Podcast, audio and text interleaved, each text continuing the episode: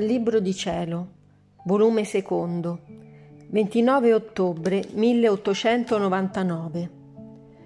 Gesù la porta nelle sue braccia e la maestra. Continua il mio adorabile Gesù a venire, ma questa mattina, appena venuto, mi ha presa fra le sue braccia e mi ha trasportata fuori di me stessa. Ed io, trovandomi in quelle braccia, comprendevo molte cose e specialmente che per poter stare liberamente nelle braccia di nostro Signore ed anche entrare a bellaggio nel suo cuore ed uscirne come all'anima più piacerebbe e per non essere di peso e di fastidio al benedetto Gesù, era assolutamente necessario spogliarsi di tutto. Quindi con tutto il cuore gli ho detto Mio caro ed unico bene, quello che vi chiedo per me è che mi spogliate di tutto, perché veggo bene che per essere rivestita da voi e vivere in voi e voi rivivere in me, è necessario che neppure l'ombra io abbia di ciò che a voi non appartiene. E lui, tutta benignità, mi ha detto, Figlia mia, la cosa principale per entrare io in un'anima e formare la mia abitazione è il distacco totale da ogni cosa.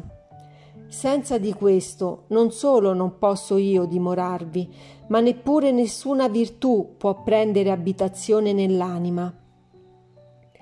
Dopo poi che l'anima ha fatto uscire tutto da sé, allora vi entro io ed unito con la volontà dell'anima fabbrichiamo una casa. Le fondamenta di questa casa si basano sull'umiltà e quanto più profonde sono le fondamenta, tanto più alte e forti riescono le mura. Le dette mura saranno fabbricate da pietre di mortificazione, incalcinate d'oro purissimo di carità. Dopo che si sono costruite le mura, io, come eccellentissimo pittore, non con calce d'acqua, ma coi meriti della mia passione, indicata per la calce, e coi colori del mio sangue, indicato per l'acqua, ve la intonaco e vi formo le più eccellentissime pitture. E questo serve a ben munirla dalle piogge, dalle nevi e da qualunque scossa. Appresso ne vengono le porte. Ah, queste, per far sì che fossero solide come legno, non soggette al tarlo, è necessario il silenzio che forma la morte dei sensi esteriori. Per custodire questa casa è necessario un guardiano che vigili dappertutto, dentro e fuori, e questo è il timor santo di Dio, che la guarda da qualunque inconveniente, vento o d'altro che potrà sovrastarla. Questo timore sarà la salvaguardia di questa casa che farà operare non con timore della pena, ma per timore d'offendere il padrone di questa casa. Questo timore santo non deve fare altro che far tutto per piacere a Dio, senza nessun'altra intenzione. In seguito si deve ornare questa casa e riempirla di tesori. Questi tesori non devono essere altro che desideri santi, che lacrime. Questi erano i tesori dell'Antico Testamento ed in essi gli uomini trovarono la loro salvezza, nell'adempimento dei loro voti la loro consolazione, la fortezza nelle sofferenze. Insomma, tutta la loro fortuna riponevano nel desiderio del futuro Redentore ed in questo desiderio operavano da atleti. L'anima senza desiderio opera quasi come morta anche le stesse virtù, tutto è noia, fastidio, rancore. Nessuna cosa le piace, cammina quasi strisciando per la via del bene. Tutto all'opposto l'anima che desidera, nessuna cosa le dà peso, tutto è allegria, vola, nelle stesse pene trova i suoi gusti, e questo perché vi era un anticipato desiderio. E le cose che prima si desiderano poi vengono ad amarsi. Ed amandosi si trovano i più graditi piaceri. Perciò questo desiderio va accompagnato da prima che si fabbricasse questa casa.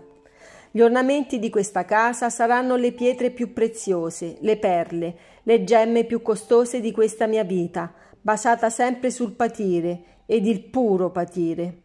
E siccome colui che la abita è il datore d'ogni bene, vi mette il corredo di tutte le virtù, ve la profuma coi più soavi odori, fa olezzare i più leggiadri fiori, fa risuonare una musica celestiale delle più gradite, fa respirare un'aria di paradiso.